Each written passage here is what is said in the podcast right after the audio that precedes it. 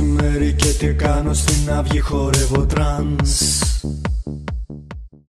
Καλησπέρα, καλησπέρα. Είμαστε οι Misconceptions. Και ακούτε τη Μαρία και την Ιωάννα σε ένα podcast με θέμα την ισότητα των φύλων και με επίκεντρο τις διακρίσεις σε βάρος των γυναικών και γενικότερα του κοινωνικού φύλου στο γίγνεσθαι του χθες, του σήμερα και του αύριο. Σήμερα θέλουμε να θίξουμε αυτό που μόλις τώρα ανέφερε η Ιωάννα, τη θεματική του φύλου. 20 Νοέμβρη σήμερα, εκτός βέβαια και αν μας ακούς άλλη μέρα. Ντροπή Ε, σου, γιατί εντάξει. θα έπρεπε να μας ακούς την πρεμιέρα μας. εντάξει, θα σε συγχωρέσουμε που μπαίνεις στον κόπο και μας ακούς. 20 Νοέμβρη λοιπόν σήμερα, μέρα μνήμης θυμάτων τρανς. Ε, θέλουμε να, με αφορμή αυτή τη μέρα να κάνουμε ένα επεισόδιο και να, σας ενθαρρύνουμε, να σε ενθαρρύνουμε να επιμορφωθείς πάνω στα ζητήματα του φύλου, αλλά και να δείξουμε γενικά τις- την στήριξή μας όλη μας προς την τρανς κοινότητα. Γι' αυτό θα ξεκινήσουμε από ένα θεμελιώδης ερώτημα που φαίνεται απλό, αλλά είναι πολύ πιο σύνθετο. Τι σημαίνει να είναι κάποιος τρανς; Ε, εμένα ρωτάς. Όχι, ε, ήταν λίγο ρητορική ερώτηση. Νομίζω Πάλι ότι καλά. όσα ξέρεις ξέρω. Ναι, πολύ γενικά και αόριστα ξέρω, ίσως και λανθασμένα πράγματα. Δηλαδή, σίγουρα δεν θα ήθελα να μιλήσω εκ μέρους των τρανς ατόμων. Το μόνο που μπορώ και θέλω είναι να ακούσω τα τρανς άτομα να μιλούν για την εμπειρία τους. Ε, αυτό είναι το μόνο που μπορούμε να κάνουμε και εμείς ως, ε, ως misconceptions. Γι' αυτό και θα έχουμε σε πολύ λίγο μαζί μας ένα τρανς άτομο, δημιουργό κόμιξ, πολύ ταλαντούχο θα έλεγα, και τρανς ακτιβιστή, τον Steve Στιβακτή. Ναι, είμαστε πολύ ενθουσιασμένες για την κουβέντα μας με το Steve. Παιδιά, ένα sneak peek θα συζητήσουμε για πάρα πολλά θέματα, από ε, τόσο σε προσωπικό όσο και κοινωνικό επίπεδο, από το τι θα πει ο όρος trans. Πραγματικά προέκυψαν στην πορεία πάρα πολλά θέματα που θέλαμε να σχολιάσουμε και πριν πε- περάσουμε σε όλα αυτά τα τόσο ενδιαφέροντα, για μένα τουλάχιστον, ε, Μμμ. θέματα, θέλουμε πολύ σύντομα να σας εισάγουμε όσους και όσες από εσάς δεν γνωρίζετε στους βασικούς όρους της θεματικής της ταυτότητας του φύλου. Ναι, γιατί είναι πολύ λογικό πριν μιλήσουμε για τρανς άτομα να ξεκαθαρίσουμε και να ξεδιαλύνουμε τι σημαίνει ο όρος τρανς, ας πούμε. Και πολλοί ακόμη όροι. Για παράδειγμα, το βασι... ο βασικότερος για μένα είναι η ταυτότητα του φύλου. Αυτό το φύλο είναι κάτι που ακούγεται λίγο άγνωστο και με απλά λόγια θα, θέλουμε να, θα θέλαμε να εξηγήσουμε ότι είναι η εσωτερική αίσθηση που έχει κάποιος για το φύλο του. Δηλαδή, αυτή η αίσθηση μπορεί να διαφέρει από το φίλο που μας ανατέθηκε κατά τη γέννησή μας. Και αυτό ακριβώς είναι και ουσιαστικά ε, αυτό που λέμε trans, που είναι η συντομία του αγγλικού όρου transgender και όχι transsexual. Ε, υπάρχει μεγάλη διαφορά, αλλά θες να εξηγήσεις λίγο τι είναι αυτή, ποια είναι αυτή; Το transsexual είναι ουσιαστικά, ε, θεωρούσαν ότι ρε παιδί μου, ενώ ήσουν άντρας, ήθελες να είσαι γυναίκα. Εννοούμε να, να είσαι γυναίκα ε, εξ, εκ γεννήσεως, να γεννηθείς σαν γυναίκα. Οπότε έχεις διαταραχή. Α, Ενώ οκ, το ωραία. transgender είναι απλά ότι εκφράζεσαι στο φύλο σου. Αυτό που λέμε ότι αντιλαμβάνεσαι το φύλο σου σαν γυναικείο. Ωραία, το μπράβο μας, το λέμε πάρα πολύ ωραία. Ε, απ' την άλλη υπάρχει και ο όρος non-binary, έτσι, που ουσιαστικά επισημαίνει ότι το φύλο δεν είναι μ, αυτό το δίπολο που γνωρίζουμε γυναίκα άντρας, αλλά είναι ένα ολόκληρο φάσμα. Ε, τις δυσκολίες του να αλλάξεις ταυτότητα. Τις μέχρι πρόσφατα υποχρεωτικές εγχειρήσεις, τα προβλήματα ταυτοπροσωπείας επί COVID που αντιμετωπίζουν τα τρανς άτομα. Και ο καθένας από εμάς ε, βρίσκεται σε κάποιο σημείο αυτού του φάσματος. Είναι λίγο τεράστιο αυτό το φάσμα που εξηγούμε, ελπίζουμε να γίνεται κατανοητό. Εντάξει, η Ε, αλήθεια είναι ότι είναι πολύ δύσκολο να, να κατανοήσεις, να, να ξεφύγεις και από τους κλασικούς όρους άντρας-γυναίκα κλπ. Γιατί με αυτούς μεγαλώσαμε, καλός ή κακός. Ναι, δεν έχουμε μάθει σαν κοινωνία να σκεφτόμαστε out of the box. Έξω από το κουτί που λέμε και στο χωριό μου. ναι, ναι. Γιατί υπάρχει αυτή η φράση, βεβαίως. Τέλος πάντων, η κοινωνία μας έχει θέσει πολλά κουτάκια, αυτό είναι αλήθεια. ε, ναι, α, ε, τα οποία μας δεν μας νοιάζουν ως misconceptions και γι' αυτό πάμε να τα μουτζουρώσουμε, να τα σβήσουμε, να τα σκίσουμε με την πολύτιμη βοήθεια του Steve. Πάμε να τον ακούσουμε.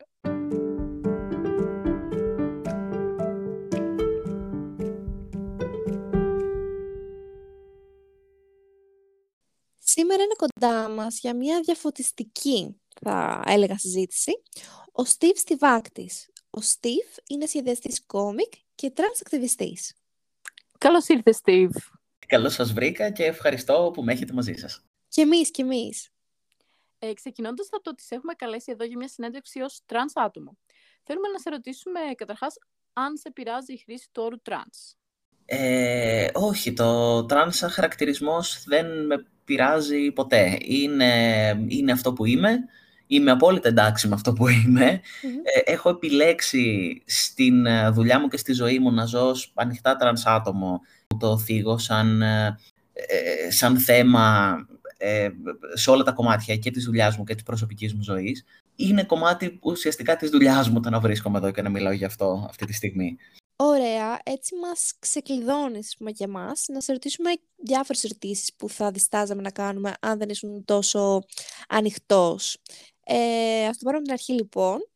Ο ίδιος όρος τρανς, εσένα σε ικανοποιεί, γιατί έχουμε ακούσει ότι κάποιοι προτιμούν τον όρο διεμφυλικός. Εσύ τι προτιμάς; Προσωπικά με βολεύει περισσότερο ο όρος τρανς με τη λογική ότι το διεμφυλικό εμένα προσωπικά μου ακούγεται κάπως κλινικό δεν ισχύει απαραίτητα και καλά κάνει και υπάρχει μετάφραση. Ε, απλά εγώ προσωπικά ταυτίζομαι περισσότερο με τον όρο τρανς. Υπάρχει και η ψηλοδιαφορά κιόλας ότι στα ελληνικά όταν λέμε διεμφυλικός εννοούμε τρανς, όταν λέμε διαφυλικός εννοούμε intersex. Μπερδεύονται λίγο πολλές φορές αυτοί οι όροι, πρέπει να κάτσεις να εξηγήσεις. Συνήθως όταν λέω trans ο άλλος καταλαβαίνει τι εννοώ.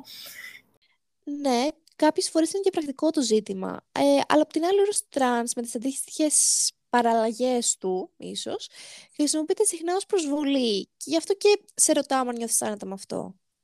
Ε, ναι, κοίτα, προσβολές υπάρχουν, ε, δηλαδή, το θέμα δεν είναι τόσο πολύ με τη λέξη, το θέμα είναι με την ταυτότητα. Δηλαδή, ε, πώς το εννοώ, ότι όσους σωστούς όρους και αν βάλουμε σε κάτι, όσο και αν αλλάξουμε τον τρόπο με τον οποίο απευθυνόμαστε σε κάτι. Δηλαδή, η, παλιά, η παλιά γενιά το έλεγε transsexual. Αυτός ο όρος πλέον θεωρείται λίγο απαρχαιωμένος. Ε, όταν ξεκίνησα εγώ να κάνω coming out και να ψάχνομαι, ο όρος, ας πούμε, το FTM και το M2F που ήταν το male to female και τέτοια, ήταν κάτι το οποίο θεωρούταν αποδεκτό. Πλέον αυτό πάλι, 10 χρόνια μετά, έχει αρχίσει πάλι να, να χάνεται, γιατί σου λέει ότι όχι, δεν ήμουνα το φίλο μου πάντα και απλά έκανα κάτι για να τα αλλάξω. Αυτά είναι ορολογίες. Ε, αν όμως ο άλλος θέλει να προσβάλλει την ταυτότητά σου, θα το κάνει όποιους όρους και αν χρησιμοποιήσει εσύ. Έτσι. Ε, το θέμα είναι να εξαλειφθεί το θέμα της τρανσφοβίας, όχι το να βρούμε κάποιον άλλο όρο ο οποίος δεν έχει αρνητική χρειά. Όσο υπάρχει τρανσφοβία και προκατάληψη γενικότερα, τότε υπάρχουν και αρνητικές χρειές της λέξης. Ε, να σου πω, ανέφερες πριν για το FTM, το Female to Male. Ε, για αυτό το female κομμάτι σου, την εποχή δηλαδή που σε αντιμετώπιζαν ως γυναίκα, νιώθεις άνετα να μιλάς, είναι κάτι που θα προτιμούσες να ξεχάσεις, να διαγράψεις; Ε, προσωπικά όχι, δεν έχω καμία πρόθεση ούτε να το ξεχάσω, ούτε νιώθω άσχημα γι' αυτό. Ε, μοιράζομαι κάποια πράγματα από το παρελθόν με την ίδια λογική που αυτό, μοιράζομαι οτιδήποτε σχετικά με το παρελθόν. Ε, δεν θεωρώ το ιστορικό μου ως τρανς άτομο κάτι το οποίο είναι αρνητικό, είναι κάτι κακό. Δεν θα άλλαζα το πώς είμαι και τις εμπειρίες που έχω ζήσει. Θα ήθελα να είναι κάποια διαφορετικά πράγματα, να μου ήταν πιο εύκολο, ας πούμε, όλη αυτή η διαδικασία, ε, αντί να έχει όλα τα ζόρια που είχε. Ε, δεν είναι κάτι όμως το οποίο προσωπικά με τον εαυτό μου το θεωρώ ότι α μακάρι, ας πούμε, να είχα γεννηθεί διαφορετικά. Ε, μακάρι να είχα την ενημέρωση που χρειαζόταν, ώστε να έχω το περιθώριο να εξερευνήσω το πώς νιώθω και το φύλο μου και την ταυτότητά μου και όλα αυτά. Μακάρι να ήξερα κάποιες ορολογίες ότι υπάρχουν ε, και να μην είχα ακούσει για τρανς άτομα μόνο ως κάτι ε, εξωγήινο ή αρνητικό ή ε, κάτι τέτοιο. Αλλά όχι, δεν θα άλλαζα ούτε το πώς γεννήθηκα, ούτε τις, ε, ούτε τις αλλαγές που έχω κάνει στη ζωή μου, ούτε το τι είμαι τρανς. Είμαι πάρα πολύ ok με αυτό. Έχεις γνωρίσει άτομα τρανς τα οποία συγκαλύπτουν αυτό το χαρακτηριστικό, δηλαδή απλά ναι, το κρύβουν. Ε, ναι, υπάρχουν άτομα τα οποία δεν, ε, δεν θέλουν να είναι κάτι το οποίο τα χαρακτηρίζει, θέλουν απλά να ζήσουν τη ζωή τους ε, όπως θα τη ζούσαν αν ε, δεν είχαν το τρανς ιστορικό και είναι κάτι το οποίο είναι πολύ σεβαστό. Δηλαδή, δεν παρεξηγώ κανέναν ο οποίος δεν την παλεύει να έχει ε, αυτό το πράγμα στο ιστορικό του, αν μπορεί να το αποφύγει. Είναι κάτι το οποίο δημιουργεί πολλές ερωτήσεις, δημιουργεί πολλά προβλήματα. κάνει τον κόσμο να σε βλέπει διαφορετικά. Ε, αν κάποιο άτομο έχει τη δυνατότητα να, να το αποφύγει όλο αυτό το πράγμα και ε, να μην μπει σε καμία διαδικασία ε, επεξήγησης ή οτιδήποτε, ε, το θεωρώ απολύτως ε, σεβαστό. Είναι στις αντοχές του καθένας, στις επιθυμίες του καθένα και προφανώς ο καθένας έχει και τελείως διαφορετική εμπειρία ε, σχετικά με την ταυτότητά του και το φίλο του και πώς το βλέπει και πώς το νιώθει. Αυτό είναι απολύτως σεβαστό και φαντάζομαι πως σου έχουν κάνει αυτή την ερώτηση ένα εκατομμύριο φορές. Ας την κάνουμε ένα εκατομμύριο και μία όσον αφορά την προσωπική σου εμπειρία. Εσύ πότε κατάλαβες ότι είσαι άντρας; Λοιπόν, αυτό είναι, αυτή είναι μια τεράστια ερώτηση. Καλά, το ότι εγώ είμαι άντρας, δεν ξέρω καν αν συμφωνώ 100% με αυτό. Ε, θεωρώ τον εαυτό μου αρκετά...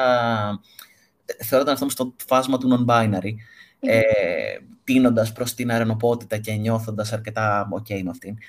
Τώρα το κατά πόσο ήξερα ότι είμαι τρανς και ότι θέλω να ζήσω ως άντρας ή οτιδήποτε, δεν ξέρω αν υπάρχει καθαρή απάντηση σε αυτό. Το ότι υπήρχαν πράγματα τα οποία ε, ένιωθα ότι είναι διαφορετικά εντός εισαγωγικών, ότι φανταζόμουν το μέλλον μου με ένα διαφορετικό τρόπο από αυτό που μου λέγανε ότι θα έπρεπε να είναι, το ότι έβλεπα το σώμα μου και φανταζόμουν κάτι διαφορετικό. Αυτό υπήρχε από πάντα, ειδικά από την αρχή με της εφηβείας και τέτοια. Το, ε, και εκφράζονταν με χίλια διαφορετικά πρότυπα, δηλαδή, ε, με ε, χίλιους διαφορετικούς τρόπους, δηλαδή με, με τα πρότυπα που είχα, με το, τι, με, με, το τι ήθελα, με το τι με έκανε να αισθάνομαι άβολα, με χίλια διαφορετικά πράγματα. Παρ' όλα αυτά, δεν υπήρχαν λέξεις τότε για να περιγράψουν αυτό το πράγμα. Πρώτη φορά άρχισα να το ψάχνω και να ανακαλύπτω ότι υπάρχει κάποια queer κοινότητα η οποία μπορεί να μου δώσει κάποιες πληροφορίες. Ξεκίνησα να το ψάχνω γύρω στα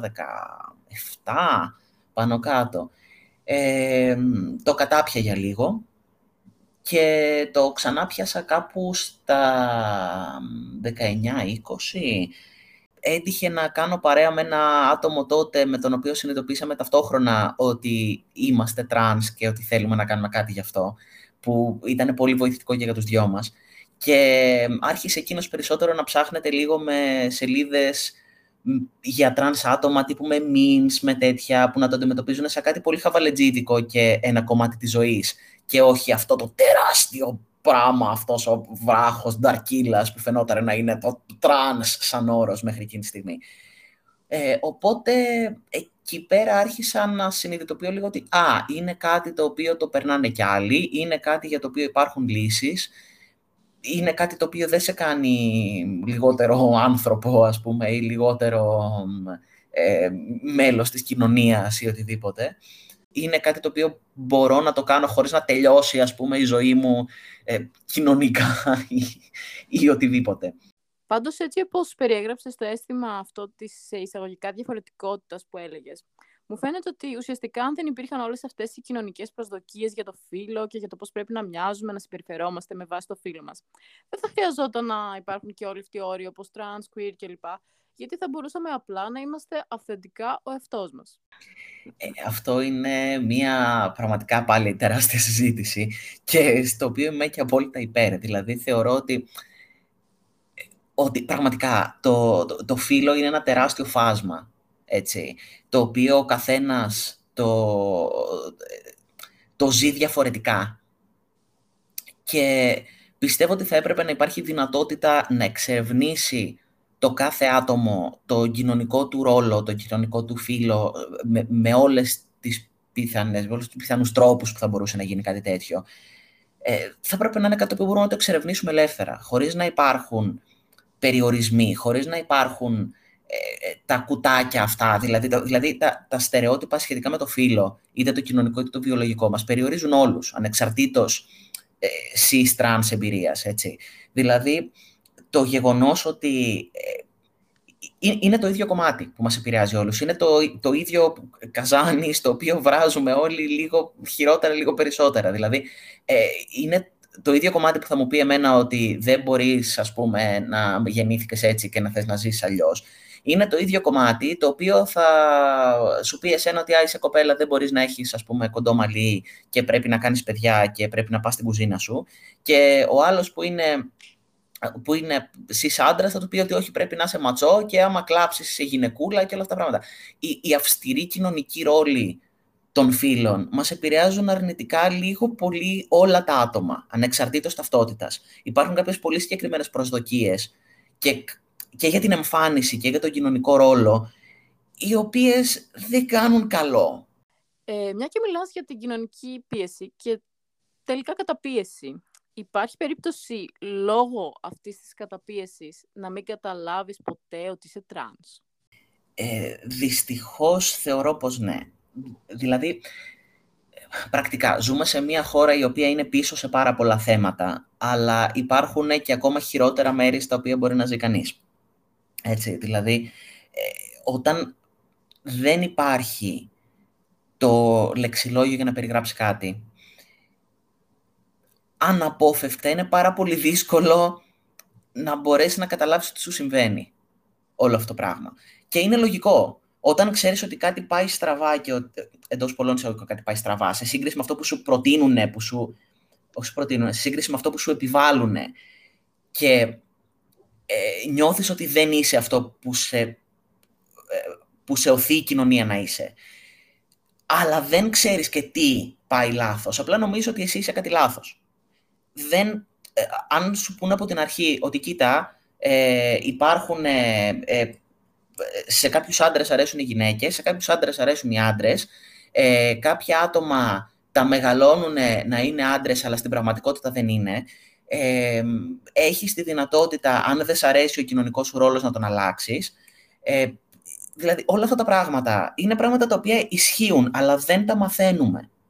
Νομίζω ότι είναι πράγματα με τα οποία η δική μας γενιά είναι πολύ πιο εξοικειωμένη και αποδέχεται πολύ παραπάνω. Γενικά είμαστε πολύ πιο άνετοι και άνετες με την ορολογία και θα λέγω ότι έχουμε αποβάλει καθιερωμένες αντιλήψεις για το τι είναι φυσιολογικό και αφύσικο σε ζητήματα φύλου. Εσύ πώς το βλέπεις; Το γεγονός ότι, ξαναλέω, δεν έκανα το, δεν ξεκίνησα το transition πριν από τόσα πολλά χρόνια, έτσι. Δηλαδή, κυριολεκτικά, ε, είναι, είναι 10 χρόνια από την ώρα που ξεκίνησα και το Βαλαμπρό. Δεν είναι τόσος πολύ καιρός. Ήταν τελείως διαφορετική η κατάσταση τότε από την κατάσταση που είναι τώρα. Και φέρνω λίγο ένα παράδειγμα, επειδή αναφέραμε και το θέμα της οικογένειας πριν, ότι όταν έκανα coming out στη μάνα μου, η μάνα μου φρίκαρε. Έτσι έψαχνε απεγνωσμένα για μήνες να βρει ψυχική υποστήριξη για όλο αυτό το πράγμα επειδή ήθελε να με στηρίξει, αλλά ό,τι ό,τι άκουγε τριγύρω της της λέγανε ότι αυτό που έχω εγώ ας πούμε είναι ανομαλία και ότι είναι δεν ξέρω και εγώ τι. Προσπαθούσε η γυναίκα να βρει έναν άνθρωπο στην ψυχική υγεία για να την ενημερώσει για κάτι, για να της πει πώς να φερθεί, τι να κάνει, πώς να το ψάξει και έβρισκε μόνο άτομα τα οποία διαφημίζαν τους εαυτούς τους ως ειδικού και τις λέγανε ατάκες του τύπου ότι, ότι αν είχε κάνει πίσω τη δική της θηλυκότητα, ας πούμε, όταν ήμουνα στην εφηβεία, τότε θα είχα γίνει κανονική γυναίκα. Το ότι, ε, ε το ότι αν ήταν δικό μου παιδί θα του δίνει ένα χαστούκι και θα του έλεγα μην δεν αφήνεις τις μαλακίες με τον παρδόν κιόλας. Δηλαδή, αυτό ήταν πράγματα τα οποία της τα είπαν άτομα στην ψυχική υγεία, τα οποία mm. πέρναγαν τους εαυτούς τους, τους διαφήμιζαν για ειδικούς πάνω στο κομμάτι της ταυτότητας φύλου, έτσι. 10 χρόνια πριν. Έψαχνε άπειρο καιρό μέχρι να μπορέσει να, να την παλέψει και να βρει στήριξη. Τώρα πλέον υπάρχει η ομάδα, οι περήφανοι γονείς, στους οποίους η μάνα μου είναι ιδρυτικό μέλος, που είναι ακριβώς αυτό. Είναι support group για γονείς queer παιδιών, για να καταλάβουν ότι παρά το τι τους λέει η κοινωνία, δεν είναι το τέλος του κόσμου. Είναι, αγαπάνε τα παιδιά τους, τα παιδιά τους είναι χαρούμενα, είναι μια χαρά όλα. Μπορούν να έχουν και χαρούμενη ζωή και δουλειά και τα πάντα όλα. Αυτό το πράγμα δεν υπήρχε πριν 10 χρόνια.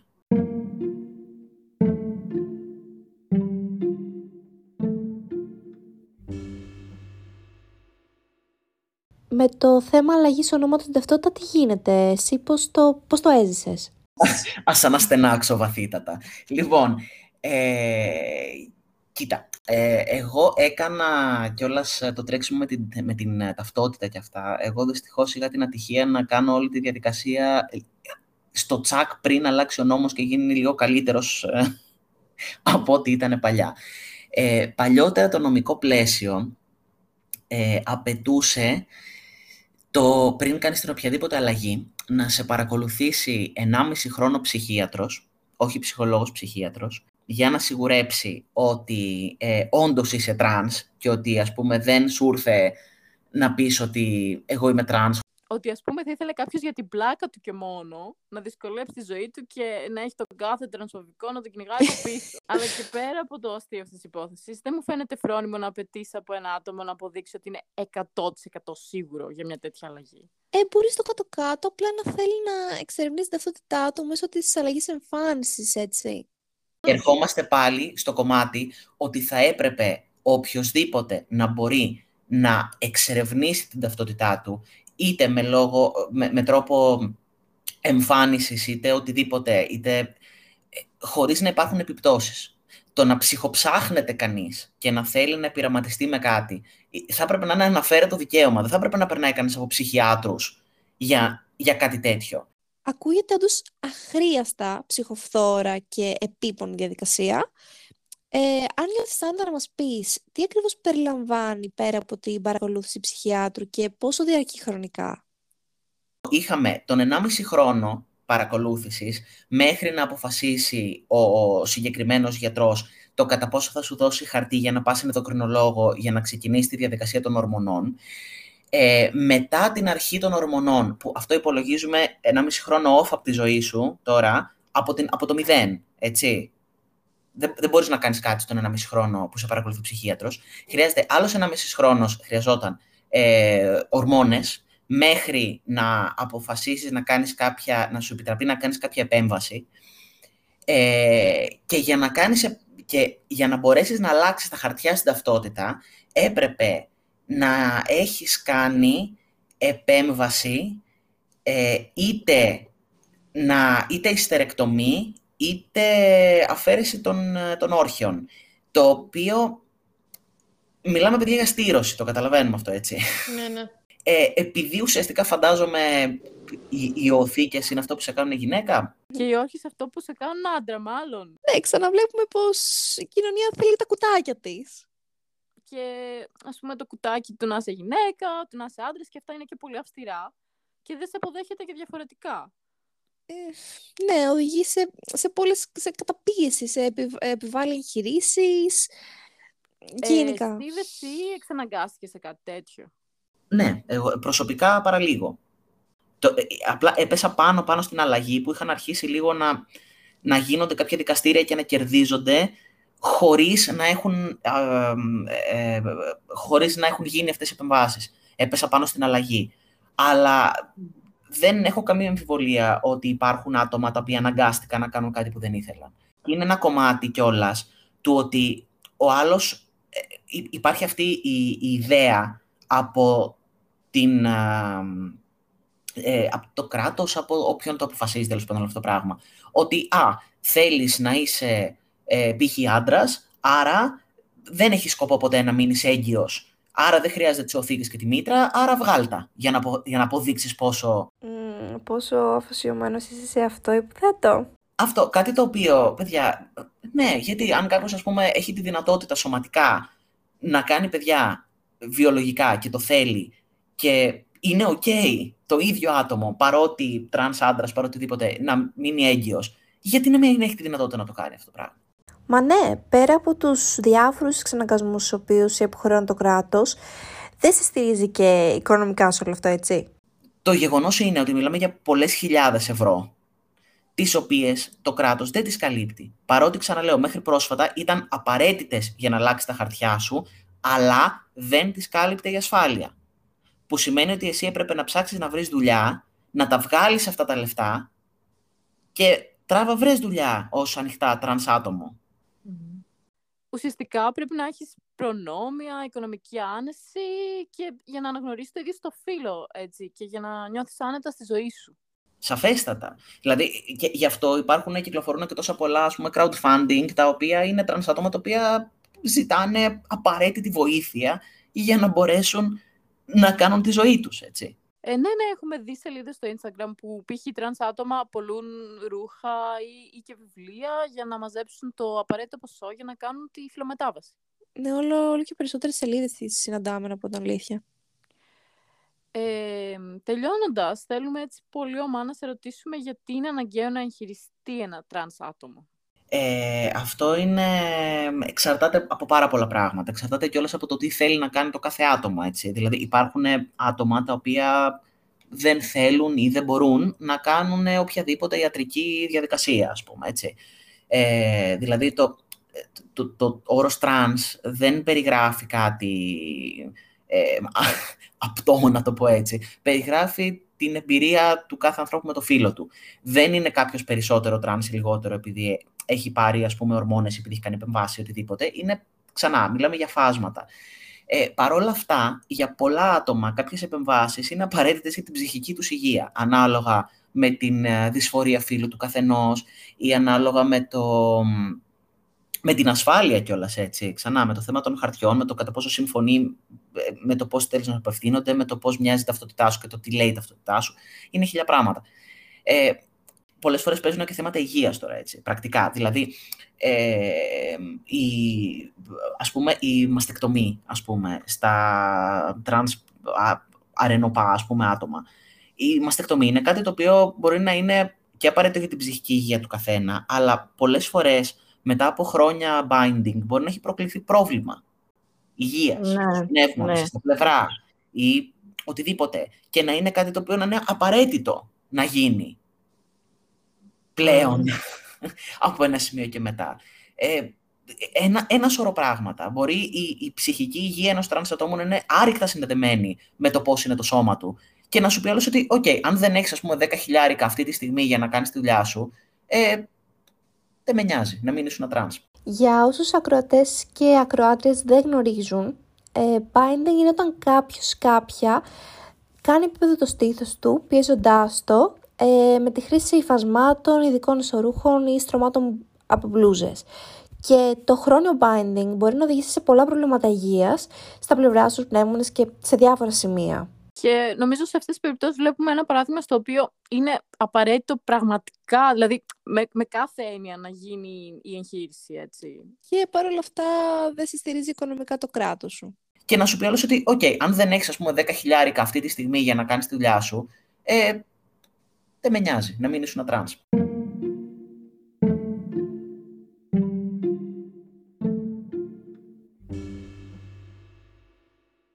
Συνεχίζοντας με το θέμα της ταυτότητας, θέλουμε να θίξουμε ένα θέμα επίκαιρο, πολύ επίκαιρο, αυτό των ελέγχων ταυτοπροσωπίας λόγω του COVID. Εδώ να εξηγήσουμε κιόλας ότι, γιατί μάλλον πολλοί από εμάς δεν το έχουν συνειδητοποιήσει κιόλας, ότι ένας τέτοιος έλεγχος είναι αρκετά περίπλοκος για ένα τρανς άτομο γιατί θα πρέπει να εξηγήσεις στο κάθε άκυρο άτομο την ιστορία της ζωής σου. Γιατί η εικόνα ή το όνομά σου δεν ταυτίζεται με την εικόνα που υπάρχει στην ταυτότητα, δεν αντιστοιχεί με την τωρινή σου εμφάνιση κτλ. κτλ. Είναι πολύ ψυχοφθόρο όλο αυτό. Έτσι ακριβώς. Ε, Steve, ποια είναι η προσωπική σου εμπειρία σχετικά με αυτό; Προσωπικά, ευτυχώς για μένα, για μένα καθαρά προσωπικά σε τελείως ατομικό επίπεδο, δεν είχε χρειαστεί, δεν, έχει χρειαστεί να, δεν έχω κάποιο πρόβλημα στο θέμα της ταυτοπροσωπίας τώρα με τον COVID, επειδή έχω αλλάξει τα χαρτιά μου. Είχα την τύχη δηλαδή να, να έχω ήδη τελειώσει με αυτή τη διαδικασία. Οπότε νομικά τα χαρτιά μου είναι αλλαγμένα. Δεν έχω κάποιο πρόβλημα. Το θέμα είναι όμως ότι υπάρχουν άτομα τα οποία δεν έχουν καταφέρει να αλλάξουν τα χαρτιά τους ακόμα, τα οποία χρειάζεται να κάνουν coming out και να εξηγούν την ιστορία της ζωής τους στον κάθε υπάλληλο ο οποίος θέλει να τους βάλει για να πάνε για καφέ, για να πάνε να πάρουν εξετάσεις από, από, από το ΙΚΑ, για να πάνε ας πούμε να, να, να αγοράσουν οτιδήποτε, για να βγουν για... Παιδιά, δεν, είναι, δεν είναι λογικό αυτό το πράγμα. Είναι τραγικό, είναι επικίνδυνο. Δεν ξέρεις ποιος, ποιον έχεις απέναντί σου και πώς θα αντιδράσεις σε αυτό το πράγμα. Δεν μπορεί να βάζεις τον κάθε άνθρωπο να αναλύει κάτι τόσο καθαρά προσωπικό, το οποίο μπορεί να τον θέσει σε κίνδυνο στον οποιονδήποτε. Και αυτό είναι θέμα, επειδή δεν μας επιτρέπουν εύκολα να αλλάξουμε όνομα. Θεωρώ ότι θα έπρεπε να το ρυθμίσουμε όπως είναι ας πούμε στην, ε, στο Ηνωμένο Βασίλειο ή στην Αμερική, που πας με τη ληξιαρχική σου πράξη και λες «Γεια σας, θέλω να αλλάξω όνομα». Και σου λένε «Βεβαίως, κύριε, πληρώστε ας πούμε ένα ποσό τάδε ή οτιδήποτε και αλλάζετε όνομα». Όντως ακούγεται πολύ λογικό και διευκολύνει κάπως την κατάσταση. Ε, αν μη τι άλλο, το όνομα είναι κομμάτι της προσωπικότητάς μας και βγάζει νόημα να θέλουμε να εντάσσεται στο πλαίσιο της αυτοδιάθεσης. Το θέμα της ε, αυτοδιάθεσης του ονόματος, εμένα με παραπέμπει στο θέμα των αντωνυμιών. Ε, συνηθίζεται ε, queer και όχι μόνο άτομα να δηλώνουν με ποιες αντωνυμίες να αναφέρεστε σε αυτά. Ε, Steve, τι θα έλεγες σε κάποιον ή κάποια που θα έφερε αντιρρήσει σε αυτό, δηλαδή γιατί πρέπει να απευθύνεται στους ανθρώπους με τις αντωνυμίες που αυτοί επιλέγουν; Λοιπόν, αρχικά επειδή είναι ένα απόσπαστο κομμάτι της ταυτότητας του καθένα, το, στο οποίο έχει δικαίωμα. Δηλαδή, το να μην σεβαστεί το πώς θέλει να του απευθύνεσαι ο, ο, ο, ο άνθρωπος που έχει απέναντί σου, απλά δεν σέβεσαι την ταυτότητά του. Είναι απαραίτητο κομμάτι του σεβασμού απέναντι στον άνθρωπο το να χρησιμοποιούμε τις λέξεις με τις οποίες θέλει ε, να απευθυνόμαστε στον ίδιο. Ε, ξέρω ότι έχει γίνει μεγάλος χαμός τα, τα τελευταία χρόνια τώρα ότι α, με τα ουδέτερα και τέτοιο και έτσι και δεν θέλω άλλο, κουράστηκα. Ε, γενικά, ε, στο δυτικό κόσμο δεν έχουμε συνηθίσει το ότι υπάρχουν και άλλες ταυτότητες φίλου πέρα από το δίπολο άντρας-γυναίκα. Αυτό είναι όμως κάτι το οποίο είναι δυτική εμπειρία. Δεν σημαίνει ότι είναι κάτι το οποίο δεν υπάρχει. Υπάρχουν άπειρες κουλτούρες, είτε παλιότερες, αρχαιότερες, είτε τωρινές αυτή τη στιγμή, που δέχονται και, άλλα, ε, και άλλες εκφάνσεις του, του φίλου πέρα από άντρας-γυναίκα. Οι, οι, οι ταυτότητες οι έξω από το δίπολο πάντα υπήρχαν πλέον γίνεται και ο αγώνας να αναγνωριστούν και στο δυτικό κόσμο. Αυτό βοηθάει πάρα πολύ στις αγγλόφωνες χώρες με, τα, με, με τις αντωνυμίες, το they, them, το οποίο ε, ανέκαθεν χρησιμοποιούνταν με ουδέτερο τρόπο, ε, μέχρι στιγμής για να μιλήσει για κάποιο άγνωστο για σένα άτομο, πλέον έχει επανοικιοποιηθεί και χρησιμοποιείται και για συγκεκριμένα άτομα. Είναι εύπλαστη η αγγλική γλώσσα. Γενικά τα ελληνικά που δεν το έχουν αυτό το χαρακτηριστικό, παρόλα αυτά έχουν το προνόμιο να έχουν ένα ουδέτερο άρθρο έτσι κι αλλιώς, ε, γιατί όχι να μην χρησιμοποιηθεί και το ουδέτερο άρθρο για άτομα τα οποία νιώθουν έξω από το συγκεκριμένο δίπολο. Το ουδέτερο άρθρο ήδη υπάρχει. Χρησιμοποιείται ήδη και για άτομα. Θα πεις το παιδί, θα πεις έλα καλό μου, θα πεις αυτό ε, πολλές φορές για υποκοριστικά, για τέτοιο. Χρησιμοποιείται. Αν κάποιο άτομο νιώθει αυτό ότι το εκφράζει να το χρησιμοποιεί μόνιμα δεν υπάρχει λόγος πέρα από το ότι δεν έχουμε συνηθίσει, που δεν είναι αρκετός λόγος. Ούτε το να έχουμε, ας πούμε, ε, GPS στα λεωφορεία είχαμε συνηθίσει, αλλά υπάρχει. Η συνήθεια δεν είναι αρκετός λόγος για να απορρίψεις κάτι το οποίο μπορεί να είναι ριζοσπαστικό για μεγάλες κοινότητες ανθρώπων που θα τους βοηθήσει να ζήσουν μια πιο αυθεντική ζωή, μια καλύτερη ζωή αν μη τι άλλο, τη γλώσσα μας εμείς την πλάθουμε, την αναπροσαρμόζουμε και τη συνηθίζουμε και αν μπορούμε μέσα από αυτή να κάνουμε κάποιο άτομο να νιώσει πιο άνετα, θα είναι παράλογο να μην το επιχειρήσουμε. Σκοπός είναι να κάνουμε όλους τους ανθρώπους να νιώθουν μέρος της κοινωνίας και όχι εκτός αυτής. Ε, πάνω σε αυτό θέλω να μας επαναφέρω λίγο στην επικαιρότητα και συγκεκριμένα στη δίκη του Ζακ Κωστόπουλου, ενώ τρανς, ενός τρανς ατόμου που τρία χρόνια μετά τη δολοφονία του υπόκειται σε τρανσφοβία και μίσος από μεγάλο μέρος κοινωνίας. Ε, η ιστορία του είχε έντονο πολιτικό χαρακτήρα και έγινε δίαυλος για διεκδίκηση δικαιωμάτων από πολλά τρανς άτομα. Εσύ πιστεύεις ότι το να είσαι τρανς συνδέεται με την πολιτική και τον πολιτικό ακτιβισμό; Λοιπόν, ε, πρακτικά, όπως και να το πάρουμε, ε, το να είσαι τρανς είναι μια πολιτική κατάσταση, δυστυχώς. Δεν θα έπρεπε να είναι, αλλά είναι. Ε, όταν ακόμα συζητιούνται τα δικαιώματά μας και είναι αντικείμενο ε, αντιπαράθεσης και ασχολούνται άτομα τα οποία δεν είμαστε εμείς ε, σε δημόσια βήματα και συζητάνε το κατά πόσο θα έπρεπε να αναγνωριζόμαστε 100% άνθρωποι, γιατί αυτό συζητάμε.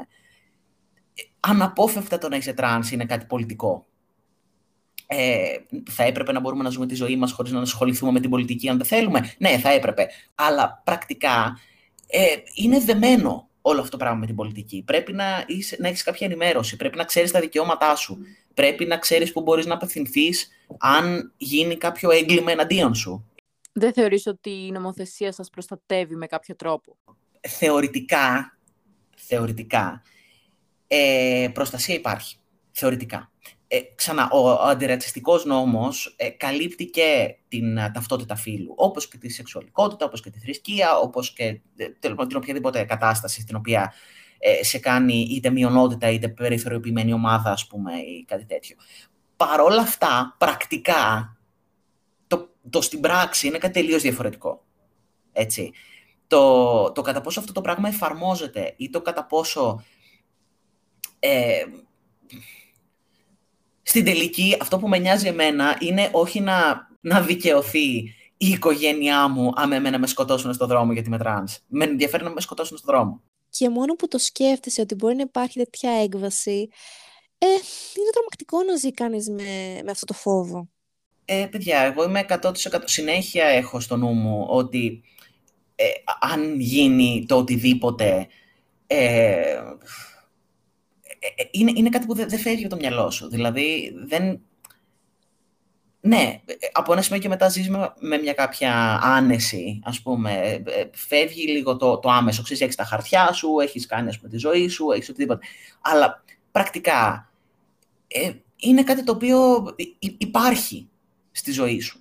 Έχεις βιώσει κάποιο περιστατικό, κάποια μορφή τρασοβίας και πώς αυτό, ας πούμε, σε, σε, σε επηρεάζει την καθημερινότητά σου; Ευτυχώς σε επίπεδο καθημερινότητας πλέον, δηλαδή στην καθημερινή ζωή, δεν το ζω πια τόσο έντονα. Δηλαδή, έχω φτιάξει τα χαρτιά μου, ε, στο χώρο της δουλειάς μου, ε, κόμιξ φτιάχνω. Δεν, δεν είναι κάτι το οποίο πρέπει να έχω άμεση επαφή, ας πούμε, με κόσμο, να κάθομαι να συζητάω, να εντυπωσιάζω, ας πούμε, αφεντικά, ιστορίες, δεν ξέρω και εγώ τι, που θα μπορούσε να έχω μειονεκτική θέση ως ανοιχτά τρανς άτομο αυτό, ελεύθερος επαγγελματίας είμαι, για μένα δουλεύω, ε, ο κόσμος την ξέρει τη δουλειά μου, κάνω τη ζωή μου. Ε, έχω, έχω φροντίσει τέλος πάντων, έχω ένα κύκλο ανθρώπων γύρω μου, γύρω μου οι οποίοι ε, δεν έχουν προβληματικές συμπεριφορές. Ε, αυτό, στην καθημερινότητά μου πλέον δεν είναι κάτι το οποίο το ζω. Δεν είναι ότι είμαι σε μια δουλειά στην οποία δέχομαι επιθέσεις για την ταυτότητά μου. Να σε διακόψω, γιατί τόνισες στο κομμάτι της εργασίας. Ε, αντιμετωπίζει πολλά προβλήματα κάποιος που είναι τρανς στο κομμάτι της εργασίας; Σαφέστατα. Ε, είναι πρώτα απ' όλα η διαδικασία του να αλλάξει κανείς τα χαρτιά του στα, στα πτυχία και τέτοια. Ε, είναι από δύσκολη μέχρι αδύνατη μερικές φορές. Δηλαδή, εγώ πρόσφατα που ήθελα να κάνω μια αίτηση σε ένα πανεπιστήμιο, χρειαζόμουν το χαρτί του Λυκείου, το απολυτήριο. Ε, το χαρτί στο πολιτήριο δεν είναι κάτι το οποίο αλλάζει. Ε, αντί, για, αντί για το απολυτήριο, σου δίνουν μια βεβαίωση, την οποία παίρνεις την ίδια αν είχες χάσει, ας πούμε, το, το χαρτί ή αν είχε καταστραφεί σε πυρκαγιά ή κάτι τέτοιο. Ε, το γεγονός ότι εγώ έτυχε και ο διευθυντής του Λυκείου μου, καινούριος, να ήταν ένας άνθρωπος που παρότι δεν είχε την παραμικρή ιδέα για όλο το πράγμα, έκατσε και σκίστηκε ο άνθρωπος να κάτσει να, να ψάξει τις νομοθεσίες, να πάρει τηλέφωνα, να κάτσει να μου το φτιάξει. Να, αυτό έφαγε πόσες μέρες, πόσες εβδομάδες από τη ζωή του ο, ο καημένος, ας πούμε, για να μπορέσει να με εξυπηρετήσει και να μου κάνει τη δουλειά μου. Αυτό δεν είναι κάτι το οποίο είναι εγγυημένο. Ναι, δεν θα το κάνει και ο καθένας αυτό. Και αν είναι να βασίζεσαι στην ατομική θέληση και προσπάθεια του καθενός και όχι στο κράτος σου, χάνεις και την πίστη σου στο τέλος. Και αυτό ακριβώς είναι το θέμα. Βασιζόμαστε όλοι δυστυχώς στο κατά πόσο το άτομο που έχουμε απέναντί μας έχει την καλή διάθεση να μας βοηθήσει και να μας φερθεί σαν να είμαστε άνθρωποι.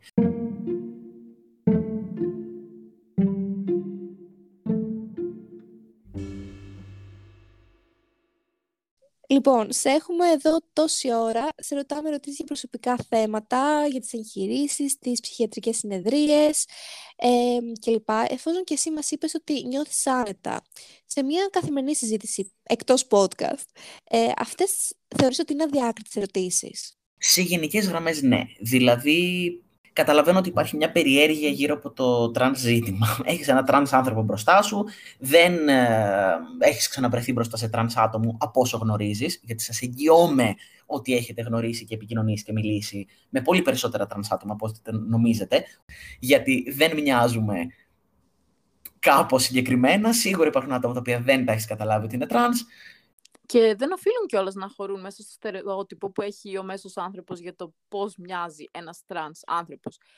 νομίζω επειδή ακριβώς υπάρχει αυτό το στερεότυπο προκύπτει και μεγάλη περιέργεια από πολλούς που οδηγεί τελικά και σε αδιάκριτες ερωτήσεις που λέγαμε.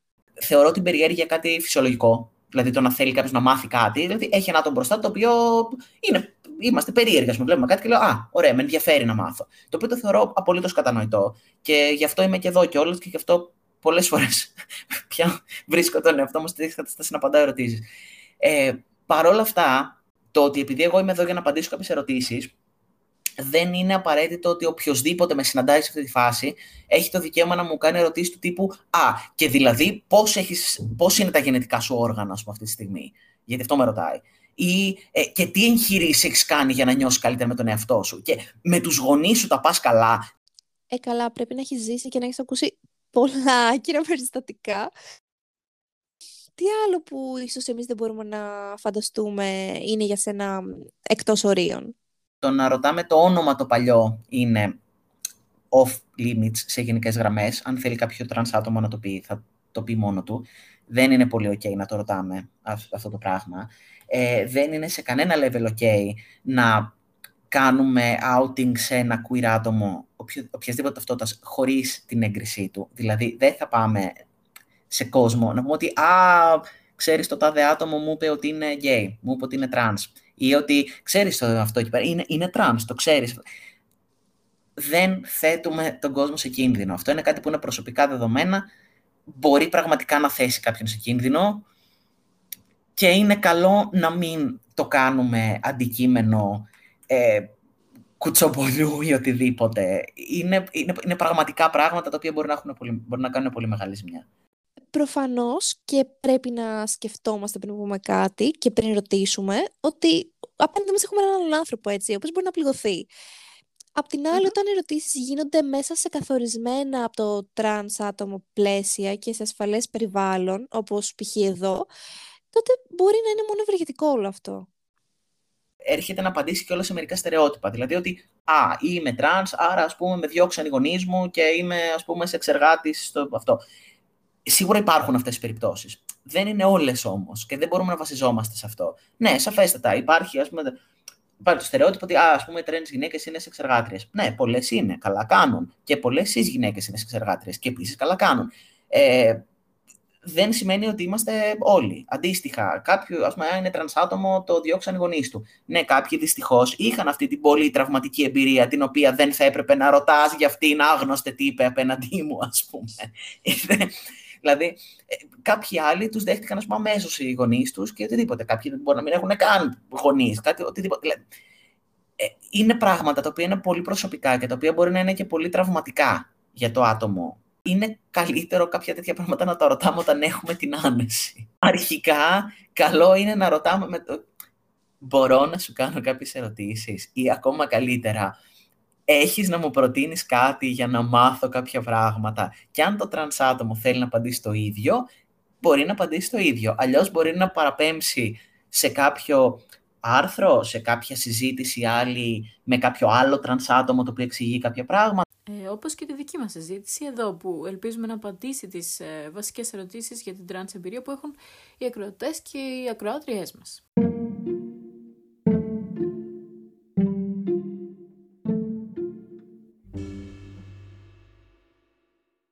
Κλείνοντας σιγά σιγά, θα θέλαμε να σε ρωτήσουμε σχετικά με την ε, ιδιότητά σου ως δημιουργό κόμιξ.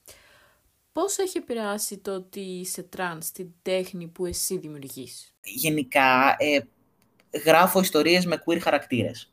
Έτσι. Αυτό το κάνω επειδή έτσι μου βγαίνει. Μέχρι όταν μεγάλωνα δεν υπήρχε πολύ έντονο αυτό το πράγμα. Ήταν πολύ σπάνιο να το βρεις. Ε, νιώθω ότι έχω κάπως... Ε, και την όρεξη την απίστευτη, ας πούμε, και το καθήκον, να το πω έτσι, να βάζω queer χαρακτήρες μέσα στις ιστορίες μου. Και με ενδιαφέρει να κάνω ιστορίες τις οποίες ε, το να είσαι queer δεν είναι το δραματικό πράγμα που είχαμε, ας πούμε, στη... μεγαλώνοντας. Δεν θέλω οι δικές μου ιστορίες να είναι το δράμα του να είσαι gay, το δράμα του να είσαι trans. Ε, δεν είναι τραγωδία η ζωή μας. Δεν θέλω να γράφω τραγωδίες για το συγκεκριμένο θέμα. Ή τέλος πάντων, αν γράψω κάτι το οποίο είναι δραματικό, θέλω να, είναι, ε, να έχει κάθαρση. Δεν θέλω να, να τρώω άλλο στη μάπα το ότι α, το να είσαι queer είναι ένα τραγωδιακό πράγμα το οποίο έχει ας πούμε κακουχίες και επιθέσεις και δεν ξέρω και εγώ τι άλλο. Παίρνω πάρα πολύ δύναμη και έμπνευση από ε, την υπόλοιπη κοινότητα, η οποία και αυτή, ε, παιδιά, διψάμε πάρα πολύ για τέτοιες ιστορίες. Και για τέχνη γενικότερα, η οποία είναι ε, χωρίς απολογίες και χωρίς ντροπή, ξεκάθαρα queer για queer άτομα. Είναι ευπρόσδεκτος κι άλλος κόσμος να τα καταναλώσει έτσι. Δεν πάμε να πούμε ότι α, είναι μόνο για μας και απαγορεύεται. Είναι ότι είναι με τους δικούς μας όρους. Όπως καταναλώναμε μια ζωή ε, πράγματα με τους όρους άλλων, με εσύ straight όρους, με εσύ straight χαρακτήρες και έπρεπε εμείς να πάρουμε τα ψυχουλάκια. Ε, κάνουμε κι εμείς το δικό μας πράγμα. Και όποιος θέλει έρχεται μαζί. Δεν έχουμε θέμα. Αλλά δεν πρόκειται να σταματήσω ποτέ να γράφω ιστορίες με queer χαρακτήρες. Γιατί είναι λίγες έτσι κι αλλιώς αυτές που υπάρχουν. Και θα συνεχίσω να το κάνω. Και είναι, παιδιά, τόσο υπέροχο. Και με αυτή την νότα αισιοδοξία θα θέλουμε να κλείσουμε τη συνέντευξη. Στη, σε ευχαριστούμε πάρα πάρα πολύ που ήσουν μαζί μας για αυτή τη συνέντευξη. Και χαιρόμαστε που μας ανοίχτηκες και μας διαφώτισες τόσο πολύ για θέματα της τρανς εμπειρίας. Εγώ πραγματικά χαίρομαι πάρα πολύ που γίνεται το συγκεκριμένο podcast. Θεωρώ ότι είναι πάρα πάρα πολύ ωραία πρωτοβουλία. Χαίρομαι κυρίως πάρα πολύ που το βλέπω στην Ελλάδα όλο αυτό το πράγμα, επειδή έχουμε συνηθίσει τα ξένα podcast που πιάνονται, ας πούμε, κοινωνικά ζητήματα διάφορα και τέτοια. Αλλά χαίρομαι πάρα πολύ που βλέπω ότι πλέον γίνεται αυτό και στον ε, ελληνικό χώρο, στον ελληνόφωνο και ελληνικό χώρο. Ε, θεωρώ σούπερ σημαντικό όλο αυτό το πράγμα. Χαίρομαι πάρα πολύ που σας έχω απέναντί μου με τη διάθεση να πιάσετε θέματα με τα οποία δεν είστε κι εσείς 100% εξοικειωμένες ή τέλος πάντων ε, όλο αυτό. Ε, αυτή ακριβώς τη διάθεση ελπίζω να έχω απέναντί μου γενικότερα όταν μιλάω με κόσμο και τους ενημερώνω και μιλάω γενικά για τρανς θέματα. ευχαριστούμε πολύ. Και αυτό θέλουμε και εμείς οι Misconceptions να κρατήσετε από αυτή την όμορφη συνέντευξη. Να είστε πρόθυμοι να ακούσετε, να έχετε ανοιχτούς τους ορίζοντές σας και τελικά να στηρίξετε τις διαφορετικές εμπειρίες σχετικά με το φύλο. Το πρώτο βήμα είναι η επιμόρφωση σχετικά με τα θέματα του φύλου. Ε, ψάξτε online, απευθυνθείτε σε εμάς, στείλτε ένα μήνυμα στο Steve, μπορούμε να σας ναι, παραπέμψουμε. δεν υπάρχουν δικαιολογίες. υπάρχουν παντού πηγές, είμαστε και εμείς εδώ για εσά. Ακριβώς. Δηλαδή, απλά βρείτε τρόπο και ενημερωθείτε. Στο λογαριασμό μας μπορείτε να βρείτε και προτάσεις για ταινίες και βιβλίο, ε, έτσι ώστε να επιμορφωθείτε για τα τραν ζητήματα. Και απλά συνεχίστε να ψάχνεστε. Ευχαριστούμε που μας ακούσατε. Πάμε να κλείσουμε.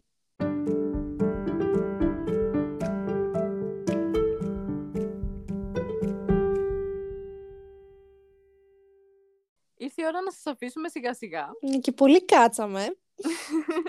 σας πρίξαμε πριν, πριν σταματήσουμε να σας πρίζουμε, θέλουμε να ζητήσουμε τη βοήθειά σας σε κάτι. Θέλουμε να σας πρίξουμε λίγο ακόμα. Ε, αν εσύ, ναι, ναι, εσύ που ακούς τώρα, έχεις μείνει μέχρι εδώ, θέλουμε να σε ρωτήσουμε. Πώς συνδέεται ο αγώνας των γυναικών κατά των διακρίσεων με τον αντίστοιχο αγώνα των τρανς ατόμων; Και τελικά πώς μπορεί ο ένας να εμπλουτίσει τον άλλον έτσι; Το να συμπεριλαμβάνονται τρανς γυναίκες και άντρες στον ε, αγώνα ε, υπέρ της ισότητας μεταξύ των φύλων είναι κάτι το οποίο είναι απαραίτητο για μας. Αλλά και δεν θα είχε και νόημα να μιλάμε για εξάλειψη των διακρίσεων. Αυτή είναι η δική μας οπτική. Θέλουμε να ακούσουμε και τις δικές σου σκέψεις και ιδέες. Γι' αυτό στείλε μας ένα μήνυμα στο Misconceptions κάτω παύλα Pod στο Instagram. Misconceptions κάτω παύλα Pod. ε, σε αυτό που ακούσατε λοιπόν τώρα. ένα βίντεο, ένα ηχητικό με τις σκέψεις σου, ερωτήσεις, feedback, τα πάντα. Ό,τι, ό,τι θες, απλά στείλε μας. Ε, ανεπομονούμε να σε ακούσουμε, να ανοίξουμε το διάλογο για κάτι το σημαντικό. Ήμασταν οι Misconceptions. Ήμασταν η Μαρία και η Ιωάννα. Και χορεύουμε trance.